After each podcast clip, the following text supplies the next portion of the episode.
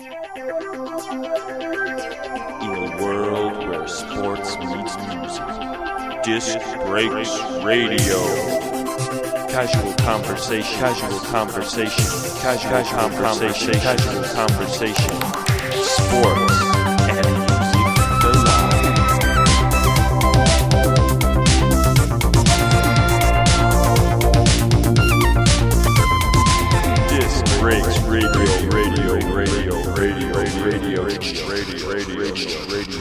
radio. Okay, we're back. Disc Breaks is back. We were gone for a minute, and we are back for a very special edition uh, where we're going to be talking about music, but we're going to be talking about the music from uh, Outskirts, which is Gus's new film that he's just uh, put together. Sammy's here as well. Hi, Sammy. Hi. Uh, and we've also got uh, Builders Tea in the house. Uh, Builders Tea, Julian and James, who are responsible for the music for Outskirts. So, hey guys, how's it going? Hello. Hey, Um, so, yeah, I thought, um, you know, we've been waiting to come back uh, for another pod. And we thought, you know, we've been busy. Everyone's been doing their thing. I mean, Gus and Sammy have ridden 4,000 kilometers across America. Um, I haven't done that. Um, but we've all been busy. what have you been doing, Charlie? What have yeah, you done exactly. recently? Yeah, what have I done? Um, um, I've moved house. Uh, wow. What else have I done? So have I actually. I, yeah, I, I've also done. And I didn't just move within the same city. I moved halfway across the country. I was like, yeah, I- I've also done that. Yeah, next. um, shit, I've got to think of something that I've done that Gus hasn't done.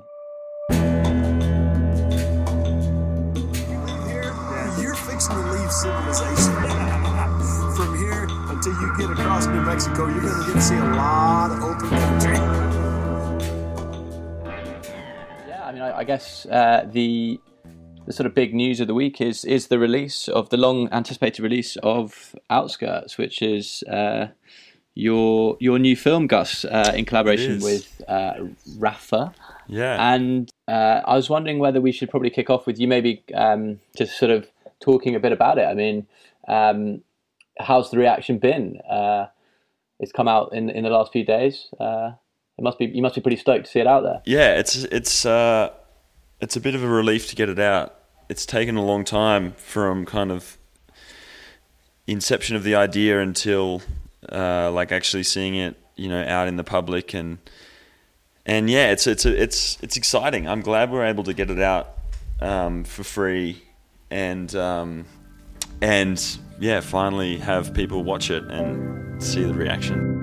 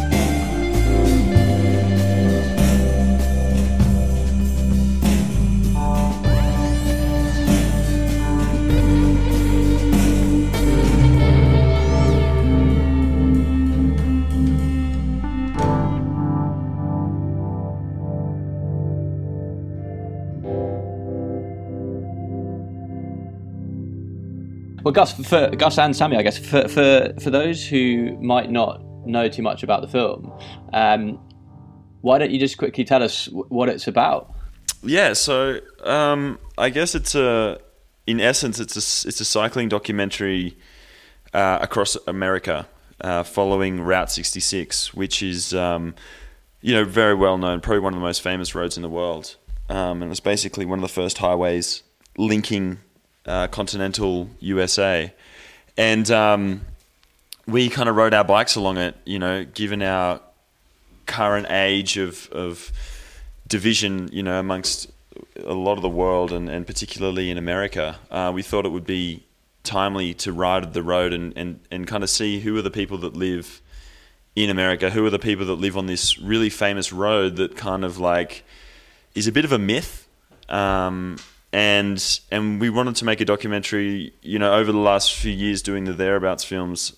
Um, I've kind of discovered that the bike is very the bike is a very very good way of of kind of bringing down barriers and and getting um, you know getting connections with people um, that would normally take a long time or that you perhaps you never would be able to get and uh, and so we thought well let's take the bike and let's ride across the country and just interview people as we meet them and and that's basically what we did you know uh, it was it was completely unplanned in terms of um, of who we were going to meet, where we were going to stay at night, you know, how far we were going to go each day. You know, we basically just set ourselves a goal of, of being in, uh, you know, leaving from Chicago and being back in LA by, well, we sort of set a goal to be back in LA before we actually got there, but um, that was the extent of it. And then we just went um, and, and just sort of waited to see what happened. And it, I'm really pleased with it. You know, of, of all of the ones that, of all of the films that I've made in this kind of format,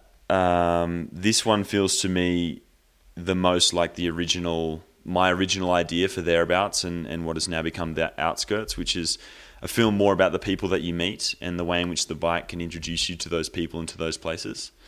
Um, so yeah, I'm pleased. I mean, there's a long way to go uh, in terms of, of how good these things can be. I think there's a lot more scope, but you know, I think it's headed in the right direction.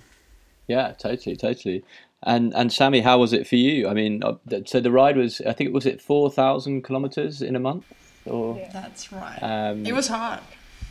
yeah, I bet. you ever done that? I've never ridden four thousand kilometers in a month. I'd like to try, but I've never Well, done I it. didn't finish the four thousand kilometers as I had.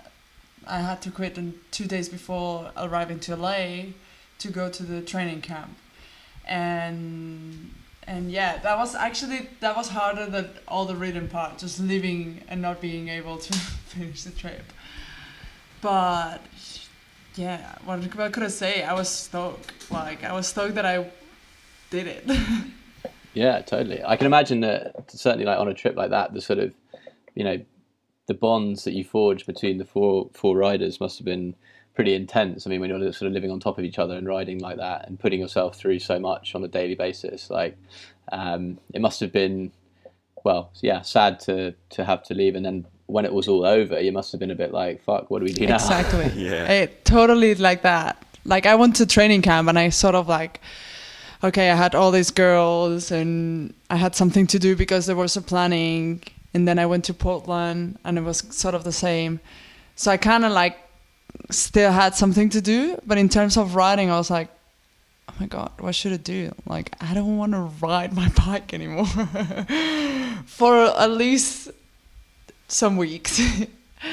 um, I, I took a rest and then yeah, still take a rest. So. Yeah, yeah, nice. Well, yeah, I mean, um, obviously, we would suggest to anyone listening if they haven't seen the film already um, to to check it out. It's uh, it's an awesome adventure, and I think like fair to say that you know a, a particularly strong bit of the film uh, is the music, which is um, why we've got James and Julian here with us uh, because we're going to sort of we're going to talk about it and play some of it.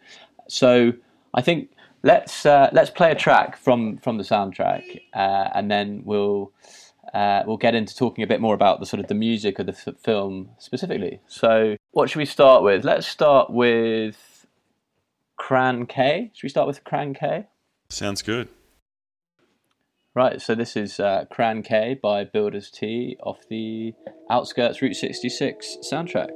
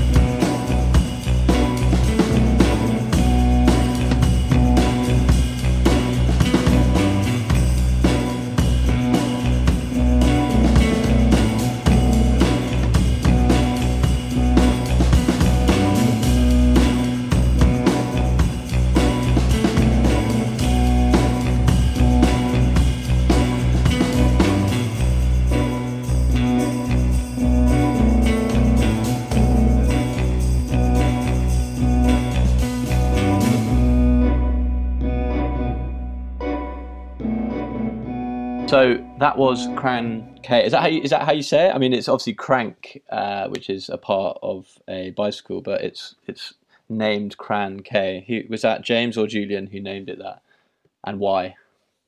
That was uh, that was Julian. I- Well, I, so we yeah we did a bit of back and forth on track names and kind of how we uh, we decided that we would name the tracks once we'd seen the film. Yeah. um, and yeah, this split of the K was Julian. I I'd, I'd originally titled it Crank, and then jo- Julian split out the K, which I didn't question. I, I liked it. I liked the way it looked. so uh, yeah, I'll go Julian. Actually, if there's any reasoning there, yeah. I think I think it's always just uh, boiling down to wanting to, yeah, I don't know, just just to be a little bit more esoteric rather than it being straight up and down. And I know that that's what we're always how we kind of record too. Um, you know, like like a lot of the things on my side will be up and down, and then James will take it out, or vice versa. So I think um, I mean we can get into that, but yeah, that was just kind of the idea behind Crank. You know, you just always want to like make it a little bit more of an interesting read, and I don't know, like it was cool that you put it together. Maybe some people couldn't, some people could. I don't Yeah, know. there is actually a very funny bit at the start of the film um, involving cranks where Yeah, yeah, where, where basically it's funny because like like Gus, uh, like you know, you you you don't tend to like lose your Oh shit God, like that often, his if at all. But like, it's just so fu- it's so funny watching it because like you can just tell you're so fucked off about it, and like you're just trying trying not to lose your shit. Um, That's actually my favorite bit of the film. You guys didn't even need to do the ride, you know. And yeah, and then the tub blows up in your face. yeah, exactly. There's so much tension that like led up to that bit before that before even any anything that was in the film, um, and it was just so like we'd spent days in in in LA before that, kind of running around trying to find this tiny little plastic piece uh, for the bottom bracket, which would make the cranks fit in, and like we'd spent days, like three days, just in the car driving everywhere and like calling people. And and so like it had just built up. And then and then for them for, to forget the cranks was just so incredulous you know like like the biggest thing in our lives at that point of time were the cranks and then the, the boys just left them behind like and they didn't even, it wasn't even like they like they just were sort of like oh oh we left them behind. Oh yeah i guess we left them behind. You're just like i can't believe it. Like you didn't even yeah anyway. So yeah i was triggered. I was fucking triggered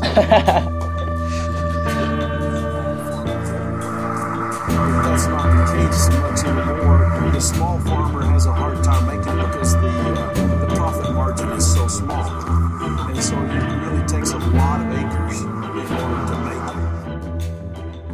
it. But yeah, so I guess with um with the music, Gus, I mean, like, did you did you always have in mind that music was going to play a, a big part in in the film and in in Outskirts generally? I mean, you, you get the sense from the film, um, and also the you know the way that the guys have put the soundtrack together that. Um, you know, it's, it's it's a big part of it. It's not Yeah. like just oh we've you know put some music. together. It feels like a really core bit of the film, and that was was that always the intention for Outskirts? Yeah, totally. Like that, it stems back to like I've, you know, like a lot of my friends work in music, and and I've, yeah, I'm obviously like like my dad, your your your mate, my dad. Yeah, exactly. Yeah, exactly. So, for example, the captain. Um, I don't know if you know the story about my friend Charlie's dad, the captain, but yeah, he founded some fucking band or some shit, Metallica or the Bee Gees or something. Um, but um, no, it like yeah. We, so friends of mine were in a band um, called the Delta Riggs, uh, which is like an Australian kind of rock blues band, and and when we were making the first film, um, they wrote the original soundtrack for it, and it was amazing. And and we never released it or anything. We always kind of kept it um, under wraps. I don't know why, um, but a lot of people asked about the music and were really into it, and, and, and we'd spent a long time getting it right. Um, and and so I'd always wanted to include music and, and be able to release music, um, but we just sort of never had the budget, and, and the way that the next two films worked out, it was just a little bit different. So this time, I before I even started, I um, I made sure that like I wanted music to be a big part of it, and and I reached out to the guys actually before we even started cutting the film. Um, because I wanted, I didn't want, like, I didn't want to put in, um, uh, like temp tracks and then have that as a reference for the guys because like you know you always get attached to the first music you place into an edit. So whatever anyone creates after that for you it never feels right. Uh, and the other side of that too is i didn't want it to be influenced by anything else. I wanted it to be its own thing made by people who you know like but made by artists who are coming in and, and kind of observing this thing and, and it's it's their kind of impression of it. Um, and yeah i mean as you said like like the music is is perhaps the best part of, of the whole film um, and and they guys did an amazing job. I think I only gave them like one or two reference tracks, and then basically it was just like everything they sent through was like, yeah, that's sick. Yep, sick. Keep going. like it wasn't too much. Yeah, like, actually, that was that was going that was going to be my next question, which was, you know, what was, you know, was there a particular vibe you were going for with the music, and like, you know, in terms of reference points and stuff, like what what did you what did you send, and then I guess for James and Julian, like when you heard what sort of Gus was thinking and what he sent through, how did you then kind of interpret that if it, I mean if it is only you know a couple of references so so Gus you first what was Yeah, so what were you kind of I- what, what was the vibe you I sent through um, two tracks. Uh, one track was the Brian Jonestown Massacre, uh, Anemone, which is a favorite track of mine. And um, yeah, I don't know. I just felt that after the ride, after we'd done the ride, I couldn't get that song out of my head. Um, it's kind of a little bit melancholic. It's a little bit sprawling. It's kind of uh, a little bit psychedelic, a little bit rock and roll, and um, and so then that, was that track, and then the second track I sent through, I think, was from a band called the Sister Ruby Club, a Sister Ruby band, and it was "Straight into Your Heart" is the song, but um, the that's like a young LA guy um, who's now going by the name of Gold Star, and he was just someone I was listening to at the time, which is kind of a country blues sort of a vibe, I guess. And I think those were the only two tracks I sent to through to the guys, and then said, "Yeah, go, go with this." so so J- James and Julian, that, those two tracks sort of come through, and I, I guess Gus probably give, gave you a bit of a sense of you know what he was trying to achieve with the film, and obviously you knew it was Route sixty six. So what what what next then? I mean, like how how did you guys go about interpreting those references and sort of starting to write stuff? We we we kind of so I had a I had a really nice chat with Angus uh, before he started editing, and when he sent over those references, and we kind of went through what the ride was like and what he wanted the film to be like, and I felt personally like that I was I kind of got it like what you know what he was going what what kind of thing we well we, we had a good chat about it and we were both on the same page about how the vibe of the film was was going to be. Um, so then took it to Julian and we had those two references and, and it was the same thing. We were essentially was kind of imagine what it's like to ride across Route 66 and we took you know we took we took some ideas loosely based based around the references in terms of instrumentation and stuff I suppose.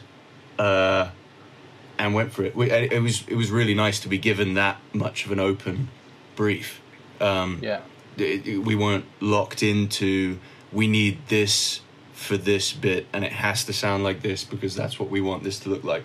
You know it was um, it was kind of what, what it, our interpretation of it. So we we just had a chance to go away and kind of bash out some ideas and started firing them over and Gus just said keep going. So we were, we were, we were good. It was, we were left to our own devices which was which was really helpful Yeah, always nice. And and um, Julian, so obviously um, James has had that conversation with Gus, and then does he?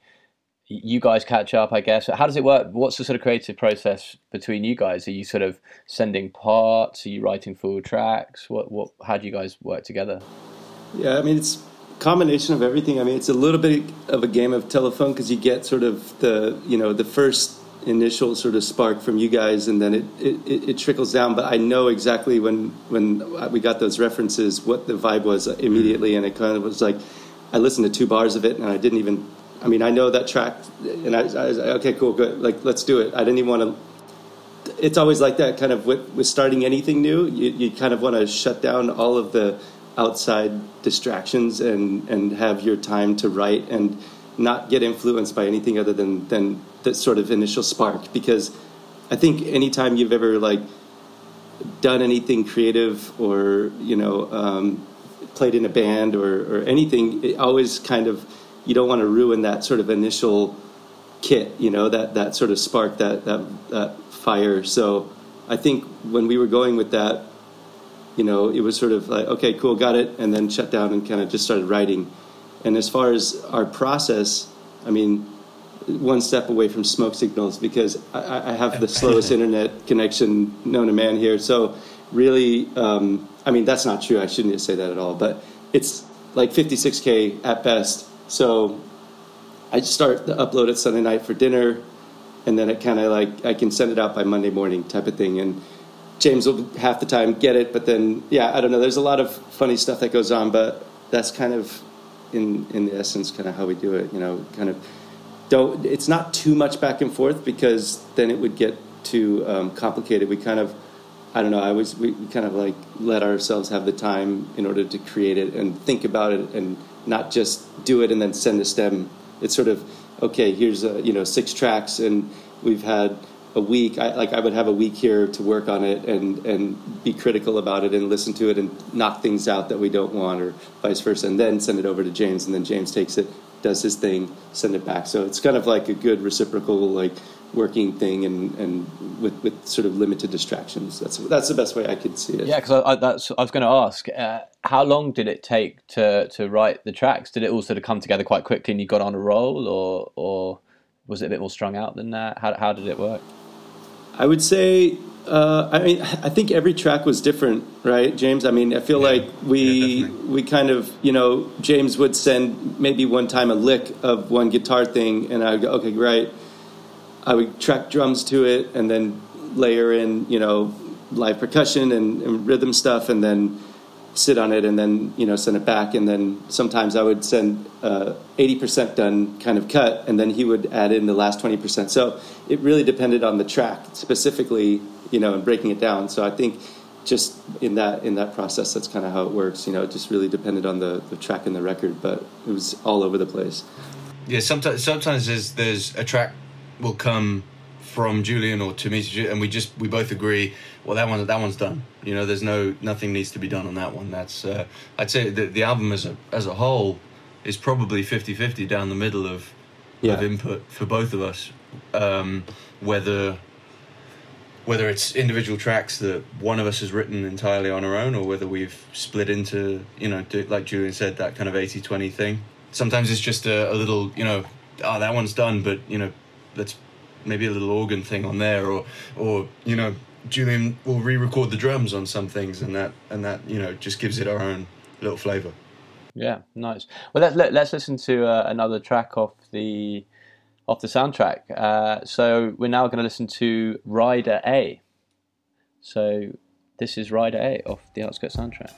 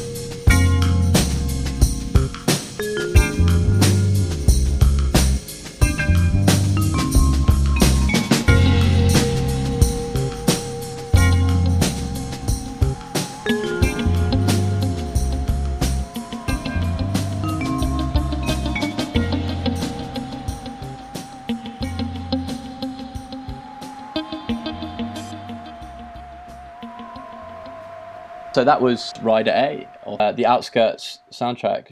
And I think it, it, interesting, uh, the word you used, uh, Gus, was melancholy. And I think for me, definitely, like the there's a theme to the to the music. Well, a lot of the music, which is this kind of tension. There's there's this sort of slightly melancholic dread about the whole thing, where it's like, you know, are they going to do it? Um, you know, there's there's unease, um, and that's created by the people that you meet. It's created by the weather, the difficulty of the ride, and that was cool. You know, like, I I really felt um, the the sort of the music and the picture and what was happening kind of all tied together in that way. Yeah, I was I was really excited, like because one of the things that you know when you're doing something like this, the difficult like you don't want to be overt about things.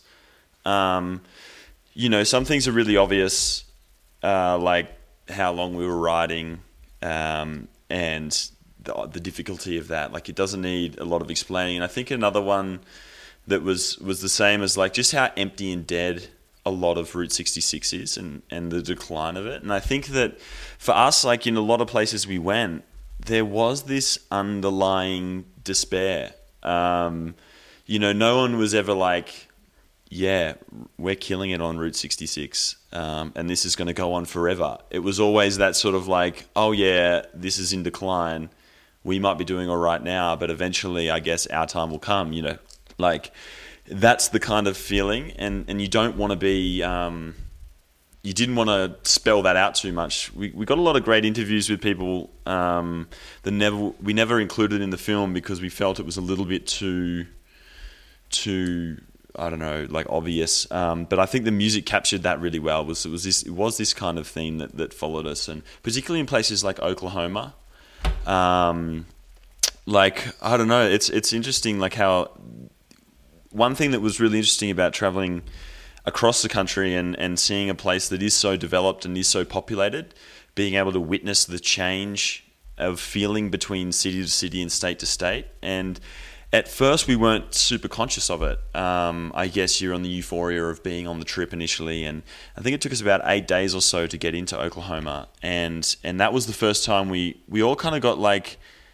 I don't know, a bit down. Like there was a couple of days there we didn't shoot much footage. Everyone was kind of a bit shitty, and and it was the we really realized that the, it was the impact of the places that we were traveling through and the and, and how we were being received in those places. Um, and and and so I, I was yeah the music like it, it, it reflected that I think really well and was able to kind of convey that that type of thing without us literally spelling it out which um yeah I mean which is just I, that was just purely luck and it was awesome um, that it worked out that way. Yeah that's really interesting. So so when you say how you were being received? How, how do you mean? Was it just sort of people were a bit cautious, a bit yeah. strange, a bit off with you. Yeah, totally. I mean, like, like you know, people were.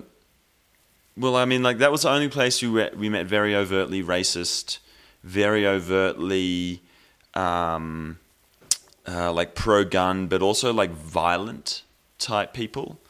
Um, and also, then the same way, the only place that people weren't were a little bit cautious of us um, being there and and that really translated to us as a group. And I think it also like it threw us a little bit as well as a group. We'd been we'd had you know people who had had who had different points of view to us and and whatever prior to to being there, whether that be politically or um, or or what or whatever else, but. Oklahoma, some of the people there, and I can't, I mean, I can't speak for the whole place, but like it, it I'm not kidding you. Like it was, it was, um, it was it was our entire time there. People weren't I don't know what the right word is. They were like kind of almost like skeptical of of us and and what we were doing there, and and were like being um, what's the word for it? Like um, passively passively uh, like menacing. Not not I don't know. Yeah, it's very hard to explain, but it was basically like a you, you, you, at first you think that you're that you're welcome there and you think someone's being nice, but then when you realize what they're saying to you and the conversation you're having is like almost like a warning shot, like don't fuck with us. Yeah. Um, well, I can only imagine what that uh, that must have been like, but um, yeah, I mean, I think I think it's fair to say that you know, and and we've sort of spoken about it uh, a little bit at this, what alluded to it at the start with the sort of you know the film itself and what it's about, but obviously the, the people uh, that you meet along the way are, um, are uh, you know the, the, main bit of the film, I mm. guess, and. Um, there's one track actually uh, on the on the record called uh, "Got Grit," which actually samples um, one of the guys yeah. that you spoke to, um, and it's quite a cool um, use of that sample. So let's play "Got Grit," um, and then we can talk a bit more about some of the people that you met.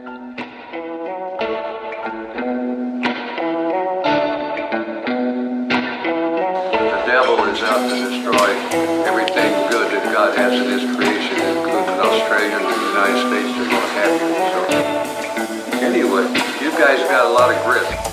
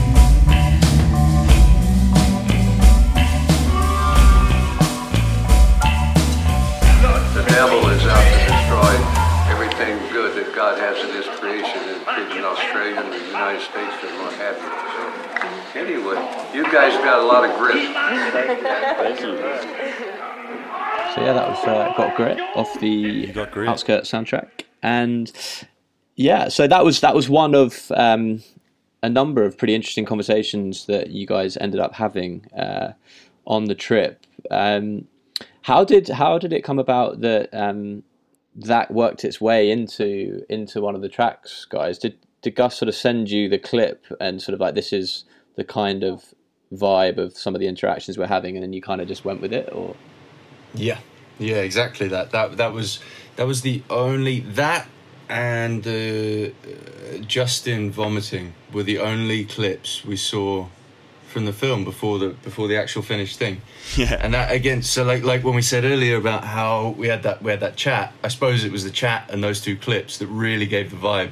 And that guy really kicked it off. I mean, that guy like that guy made that track. Um, he, it's just a brilliant line, and um, so I put it in the track to make it, you know, to kind of kick, kick it off with that vibe. That you know, it sets the mood for the whole thing, um, and uh, and left it in, and then and then sent it over eventually, and, and figured. We, I remember talking with Julian and saying, "Oh, we're probably going to have to send a version without that clip in it." Um, and uh, and we never we never did. It it was in the film. It was it was always always in there, which actually then ended up being like a theme throughout the film. You know, it always where wherever it came up, it was you know it, it was relevant. That little line of "You guys got a lot of grit."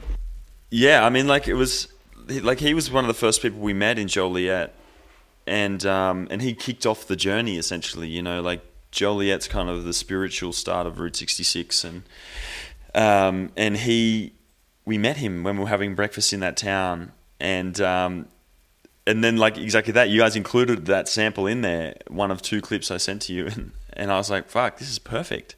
Um, and I was the same. I was like, I will probably eventually I'll have to ask them to lose it, but like as a temp track, I like it, and like with that in there, and and then we kind of got to the point, and we're like, no, this is actually great. Um, when we, we started cutting, uh, and it worked perfectly, and then it became that motif. We could always go back to it uh, throughout the film, and, and I mean, it's such a strong tune, um, and it's exciting, you know, like you hear that, and uh, yeah, it kind of yeah, it gives me goosebumps.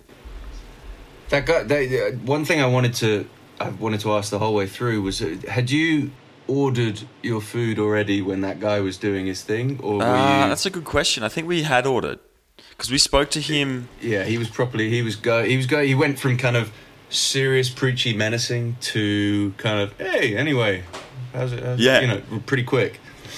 Yeah, like totally. It's like that. Yeah, like he was such a, and that was like so many people we met. They had this like, they're all super welcoming, and then they could just flick and become ultra menacing, uh, and then flick back to being super accommodating. Um, you know, like there was so like there was one point um, I don't think this was in the film, but we met a guy and he was talking about how he was like a savant on the piano, and then went from there to like how using an AR-15 in a school shooting uh, is is not the most effective weapon, and that he could probably kill more people with his chainsaw. And you're just like, what the fuck? Wow. you know, like this really heavy, um, Oh, this really heavy like conversations like that that would, and they would flip, like, and they would look at you when you go quiet, and you're like, "Ah, I can't, I can't agree with you on that, or like, I think the answer is no guns at all is good, and and they would look at you like, what do you mean? And then they would buy you a beer, and you're like, what the fuck? That's And- stressful. And, I think that's like stressful is the exact is the right word, and also like it's challenging to to because it's challenging to reconcile with a lot of that stuff because. I mean, I think it's very indicative of America. It's a country of contradictions. Um, it's a country of facade, and and a lot of these people are really open and are really welcoming and are really genuinely happy to meet you and to hang out with you, and their connection with you is real.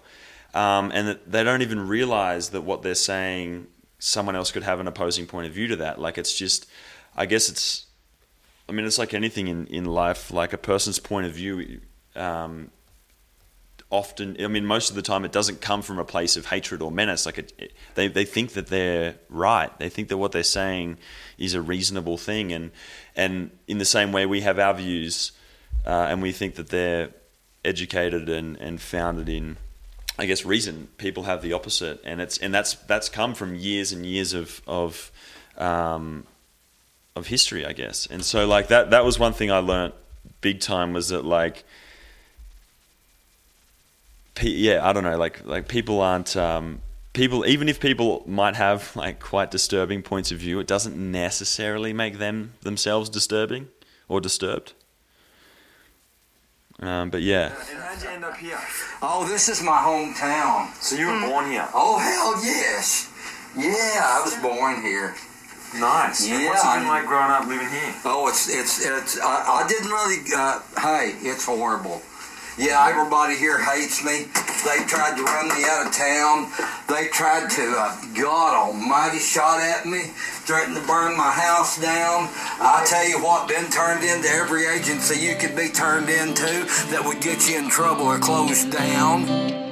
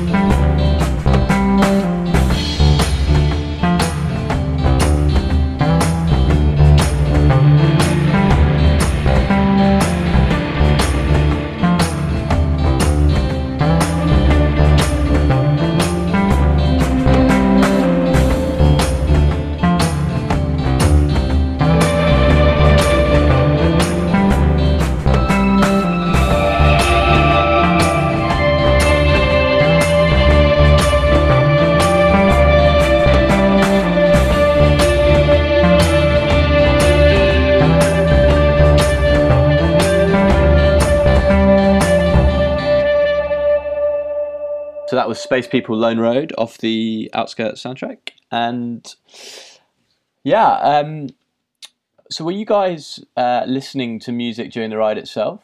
Uh, like dur- during the sort of long, long, hard days? Were there moments where you guys had the headphones in and maybe listening to something? Or Yeah, we were mm, we were having a like a big speaker. So yeah, basically we we listen a lot of different type of music. We also listened to Pavarotti. we did it. um, but yeah, we had a speaker, and then I had the Spotify on, and then sometimes Justin had his music. So we were like rolling around different type of music, basically. what? Um, who had the best music taste out of the, the four of you on the trip? Well, Patty didn't put music. He was just listening whatever we listened. He was happy with it. Um, I remember he loved Eddie Vedder, Vedder, Vedder, Vedder, whatever. Yeah. Um, Justin put put a lot of type of music actually. Justin had good taste in music. Yeah, he had a good taste of music, but a lot of good ones. So I don't I don't particularly remember. A lot of 80s rock ballads. Yeah, Nice. a lot of exactly a lot of Sort of stirring, stirring stuff to get you S- Which, it. like, as Sammy was saying, like, we listen to a lot of different music. I didn't take a phone or have headphones or anything. So we were kind of at the mercy of Sammy and, and Justin. Um, and, and we used music a little bit at night. Um, but apart from that, like, it wasn't super present actually on the trip. It wasn't like we were always listening to music when we were riding. Most of the time, it was we were just kind of riding. Um, I think you guys, Sammy and might have had headphones on for a while. I'm not sure, but Yeah, yeah, yeah. Me and Justin had the phone, like the headphones, uh, a few times, and yeah, because it was so so so windy that it was annoying. I remember when Justin came and pulled out like a hundred of earplugs, like the night ones, and I was like, "What are you doing with that?" And he's like, "Well, if it's windy." He never used them. Just chuck them down the second day. Um, but yeah, we listen a lot to City, City Calm Down. I do love that track. Yeah. You actually introduced me to that Yeah. track, Gus. That was in um, in the mix that you did for for Albion. I remember it. Yeah, I- it's a great. That's a great track for like just staring out the window. Like if you're driving along, like yeah, just staring out the window, Ima- imagining like you know what life could be. yeah, it's a great track for like watching the world go by, which is kind of like what you do on a bike, albeit extremely slowly. You kind of witness the change. Um, what I love about doing something like that, which is you know again like music is evocative of this, but um, and I think the outskirts soundtrack really captures this well. Is like when you're riding a bike, you you notice when the desert goes from orange to red you know, or from like red to brown. Like you, you notice when the grass goes from like green to kind of like white. Like you notice those slow changes because it's you know it's not like you're just passing through a place and and you're like oh okay I'm in Santa Fe Santa Fe now the grass is blonde here and like it's you notice that change you you witness it over the kilometers as it goes from being one thing to another um, and I think that that's like a really interesting thing because I think you know whether you're driving past at 100 mile an hour or you're flying or whatever, you don't witness the change of landscapes, and you get to do that on a bike. Yeah, nice. Well, I think it's, yeah, it's always interesting, is it? Like for some people, music is very like evocative of of color. Um, isn't there like a there's a there's a a phrase for that? People who see sound as colors. Yeah, I can't think of it. I can't remember. Is Pharrell has it. Synesthe- synesthesia? Synesthesia? There you go. Something like that. Pharrell disease. Yeah, I say I- for me, Rider A is a very green track, but maybe that's because I imagine B-Real from Cypress Hill like rapping over it. So, um, so, um, so I, I was going to ask everyone if they had uh, a particular favourite track off the uh, off the record. Should we start? Let's start with um, James. Do you have a particular favourite off the off the record?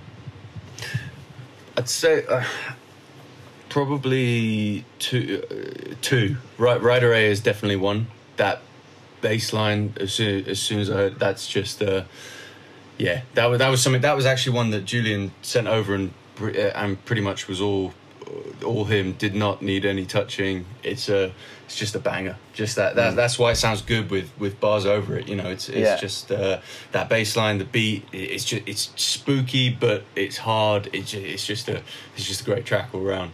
Um, and then probably Space People Lone Road as well. The the that uh, I know you played. Um, just uh, just a ni- nice nice vibe. I think it, it probably gives the most um, closest representation to how I was picturing the film in my head before we'd seen it. Nice. Julian, what about you? Anything in particular that uh, stands out for you? Yeah, I mean, stand out for me was Got Grit. I think that to me just feels like the anthem because it, it, it weaves itself nicely into the film every time it comes in. It's it's like, yeah, I think it works. It's like intrinsic with the film. So I think that for me is just uh, it overrides them all. I mean, there's other ones, um, other ones too, but you know, I think that one I would say is probably, probably my my top. Nice, nice. Gus, Sammy, what about you guys? I'm I'm yeah, I love Rider A, uh, Space People Lone Road, uh, Got Grit. Man, they're all pretty they're all pretty good. Like I mean and I've listened to them about one million times. Um and I still enjoy, I actually still really love this album. Like it's not dead yet. Um, but yeah, I think I mean Rider A. I think for me, because that was the one. Like for me, that's the track that everything kind of comes from a little bit in my mind. Um, that bass line is just so spot on. It's exciting. It's like, like you said, it's a little bit haunting. Um, it's kind of like it, rep- it's, it represents the angst of, of about to leave on a on a on a on an epic adventure. You know, it's kind of like what's going to happen. I'm really excited. I'm ready for anything to come, but like it's not all going to be real easy. Um, yeah. Nice, nice. Sammy, what about you? Yeah, more or less the same. Like, I've been listening quite a lot these last days. Got Great, I think, is the best so far. Yeah, I love it. I can't I Nice. ride without thinking once in that song. That's it.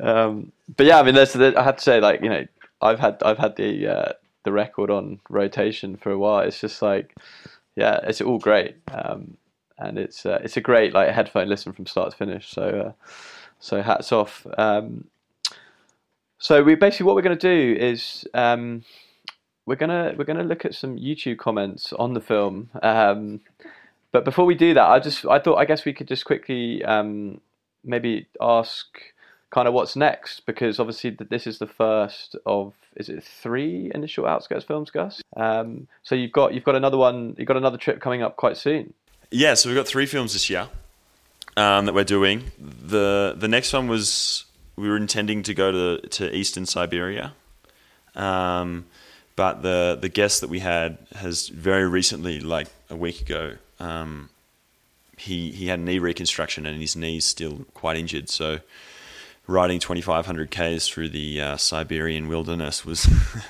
not what his what his uh, doctors told him to do. Um, so we're currently we're currently rethinking what we're going to go and do. Um, and I wanted to make the next one a contrast to to Route 66. I wanted to go somewhere that was sparsely populated, um, that the people that live there are kind of like living there to get, uh, you know, to be in isolation, uh, and and so we're looking at uh, somewhere in uh, in Labrador, Newfoundland, which is in uh, the northeast of Canada. There's a couple of pretty wild roads out there um, with a few small towns. So that's kind of where we're looking at the moment, um, which is exciting. We've we've kind of have to do a bit of a shuffle, and we're reorganizing now. But that's we're we're we're, we're, we're meant to be embarking on that trip in like six weeks. sweet and guys uh, builders tea what what's next i guess um, there's with, with the success of, of the first uh, soundtrack for outskirts are you i guess you guys are hopefully going to be doing the next one as well Yeah, we'll can i, can I ask that or is it not yeah, confirmed? we'll- yeah, we'll- It's a little bit of a Yeah, pressure okay. what you ask right now. Yeah, we'll uh, we'll leave that to Gus. Sorry, let me rephrase that. So, um, Builders Tea, what's what's next for you guys? Hopefully, the next Outskirts soundtrack. exactly. There we go. Yeah, hopefully. Uh, we- we do various things otherwise. Um, this and that. Yeah, I mean, I, you'd like to plug uh, Box Up Music again. You've still got two left. Uh, no, I'm gonna I'm gonna hang on to those. I'm just gonna scream it twice at the very end. yeah. Uh, no. Well, Julian, what, what have you what are you doing at the moment? You've got probably more on than I have in terms of uh, outside but with the artwork as well. Yeah, I mean, just working on. Uh, I, I said, I got a studio here, so I, it's either music or visual arts. I'm working on, um, kind of bouncing between projects, and uh, yeah, I mean, I have two two music projects. One called Bato Bato, and another one called Jane and Palma, and those are kind of two that are. Well, Jane and Palma I released not too long ago, and then uh, Bato Bato is a collaboration with another friend, a percussionist. So we're kind of that's on the way out right now. Should be out in the next few months, and then uh, yeah, I don't know. I would like to make two um, a ceramic ceramic dog bowls. That's my next. Uh, I'm, I'm I'm concepting that. So that's my plug. I got nothing else. Nice.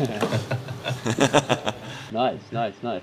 Okay, cool. So um, before we before we go, um, we thought it might be quite fun just to look at some of the comments underneath the the film. Um, as we were sort of discussing before uh, before the show, there's a certain type of commenter on YouTube. Uh, so we thought we'd go and check it out, see if there's anyone saying anything interesting about the film. Um, so let's Yeah. start with this one by Plerexix one day ago.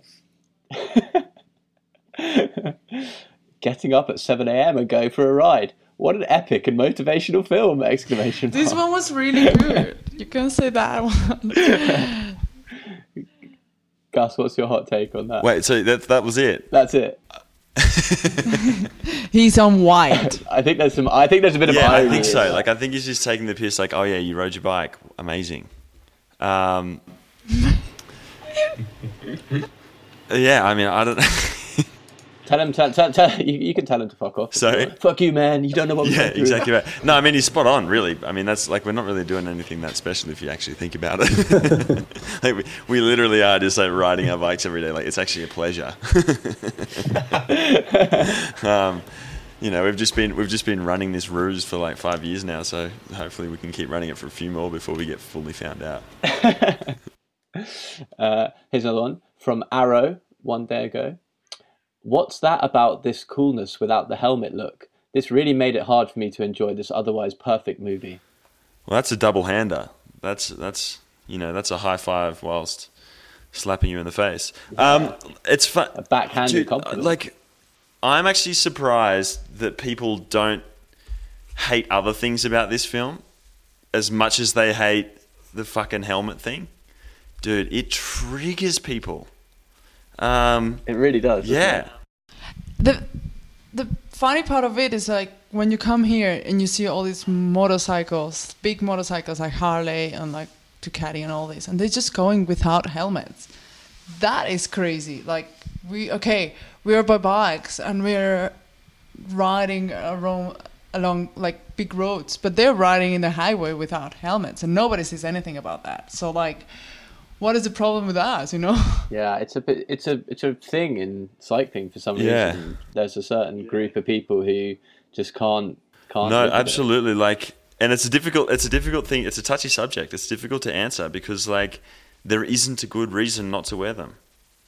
Really, I mean, there are some, there are, you know, you can like anything, you can quote statistics to to uh, advance your cause, but like, we just, it, you know, we started wearing helmets and then we just eventually stopped wearing them. I mean, you got to remember we're moving pretty slow, and and most of the roads we were riding on were dead straight. Um, and the traffic's traveling at 85 mile an hour. So like, if you get hit by a truck at 85 mile an hour, like, you know, your helmet's probably not going to do a great deal for you. Um, that said, I don't know. You could probably argue it would, but yeah, I, I yeah. I mean, it actually kind of makes me happy It'll that make it'll make it'll make your make your corpse easier to identify. yeah, exactly right. Yeah, exactly right. So they can tell. Um, but I think like it's it's it's weirdly like for me, I, I take pleasure in these comments because, like I said, like I thought there would be other things in this film that would people would hate a lot more, or like things about like us that they would hate a lot more than not wearing helmets. Um, so yeah, so I, I kind of like. I mean, we've had worse in the past, um, I, and I love it too. Yeah, well, this one, this one, this one, this one, this one made me chuckle. Uh, from Ben Ben, 21 hours ago, and he just says, "Hipster models doing assisted bike packing." Yeah, Amazing. yeah, exactly. Um, I love those one. ones Good old Ben because Ben. you can't win. Like, like it's one of those things. Like you never win against that guy because we had assistance. yeah. Um, I, I, I want to know. I, would like to know like what Ben Ben does, how he rides. Um, I'm kind of interested to know the sort of person who just like leaves that comment on a on a cycling film. He actually manufactures helmets. yeah, I'm pretty sure he's the full kit Arumo like guy, sort of the one who is matching matching. Yeah, he's probably Maybe. he's probably a Strava segment hunter. Exactly. But Charlie, I have to say, do you know that we did in the thereabouts Instagram these um, questions, like ask me a question, and we had Oh, yeah, we had pretty I- funny yeah, ones there too. Do you want to give me give us some highlights? okay, we had a guy saying, "Do you miss Lachlan?" There's one when's there about sixty nine. there is there is another one saying, "Do triathletes have any hope in life?" And then there's a very good one that say, "Is Angus Morton at all related to Lachlan Morton?" I love it. I love it how like like Gus like he makes this incredible film, like puts this whole thing together, and it all boils down to that for one person. exactly. It's like for fuck's sake, man! I've just cycled across Route 66. Like, just fuck off. brother Gus. Brother Gus. Brother Gus. and then this there's the last one that says, "Why are you such a pervert?" Why are you such a pervert? yeah. Why? What? What? What was prompted? what Nobody prompted that? understands it. It's obviously something that Gus isn't telling. Yeah, exactly. That's between me and that. That's between me and that Instagram account. I'd like to end actually. There's one comment um, by Freerider, uh, and he says, or she says, the, the bursting tyre made my day, lol. Reminds me of half a year ago when I was waiting for an order of two new summer tyres and two new winter tyres, and the week before they arrived, I had four punctures, lol. Now I got both winter and summer tyres from Schwalbe with added puncture resistant layers. I ride every day all year round and have no car, so I'm a bit reliant on trusting the gear that I use. And that was the end of it. Oh man, genius. Ah. I thought there would be worse trolls. I thought we'd have worse trolls than that. I was like, I was waiting for like people to be like, Oh, there was one. yeah, There was a fuck Rapha. That that's as bad as it Oh, yeah, got. I fuck think. rapper. Yeah, standard. Yeah. Although the first, the very first comment was probably the best one, which was just "fuck yeah." Fuck yeah! Well, the funniest one was like halfway through when Rapha announced like the partnership. they like posted a photo of us, and then this dude's just like, "These two guys look like druggos," and it was just like, you're like, whatever. Uh, and he's like, "Yeah, these two look like druggos," and then it just triggered this massive like battle between Instagram users commenting on this photo, like, ah, fuck, it was amazing. Um, but that was the closest to like personal that any of these ever got, I think. Um, so yeah, was it just people saying no, they're not drug users, and others going, yeah, they really definitely look like. yeah, it was that." like this one dude going, yeah, they they look like like they they're not a good image. Like you shouldn't be. No, e- exactly. I'm on the page now, and it says no other picture of the pay of the pair. They look like degenerates on drugs in this one. Degenerates So- on drugs. Like, that's exactly what we are, you idiot. Yeah. So So- and then so, after that, there's like 21 replies, and then after that, there's like 12 more. Everybody battling against that. it's like that, that's actually perfectly captured uh, the aesthetic that I'm going for. Thank you. Yeah, you. exactly. Thank you for summarising that much more succinctly than I ever could have. that should have been a track title actually. Degenerates on drugs should have been the uh, Yeah, that would have been exactly. one of the tunes. Yeah, it's a spin, it's a spin-off series, like the sort of like all the, Yeah.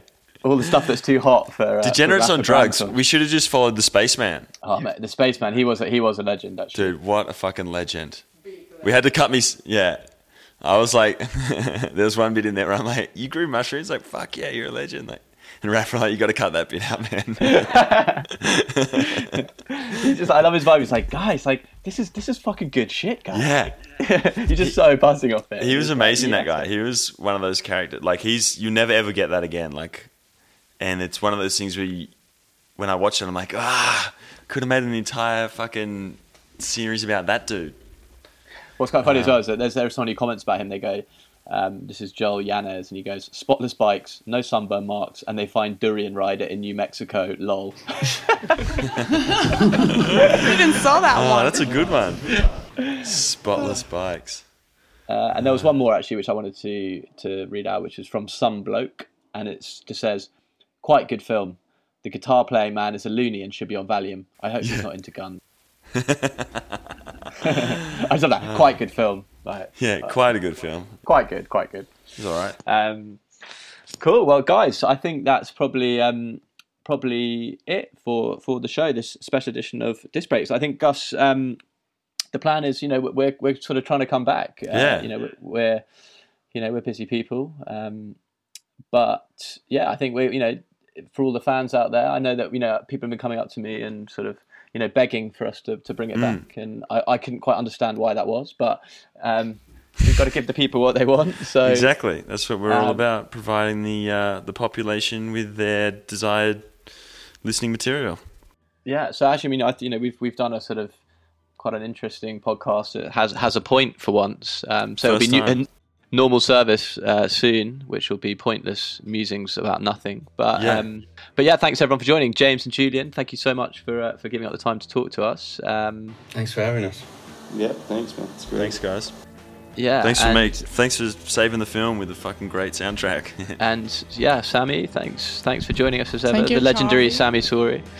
Um, and Gus, uh, mate, until uh, until next time, congratulations on the film, and uh, yeah, we'll be back man. soon. Ciao tutti. Ciao tutti. Thank you. Ciao tutti.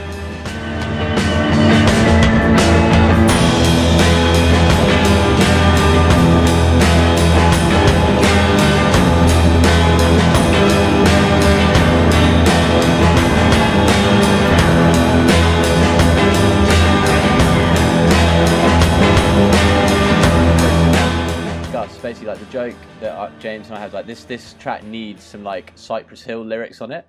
Do you know what I mean? Like, it just needs like B-Real, be like, what is it like?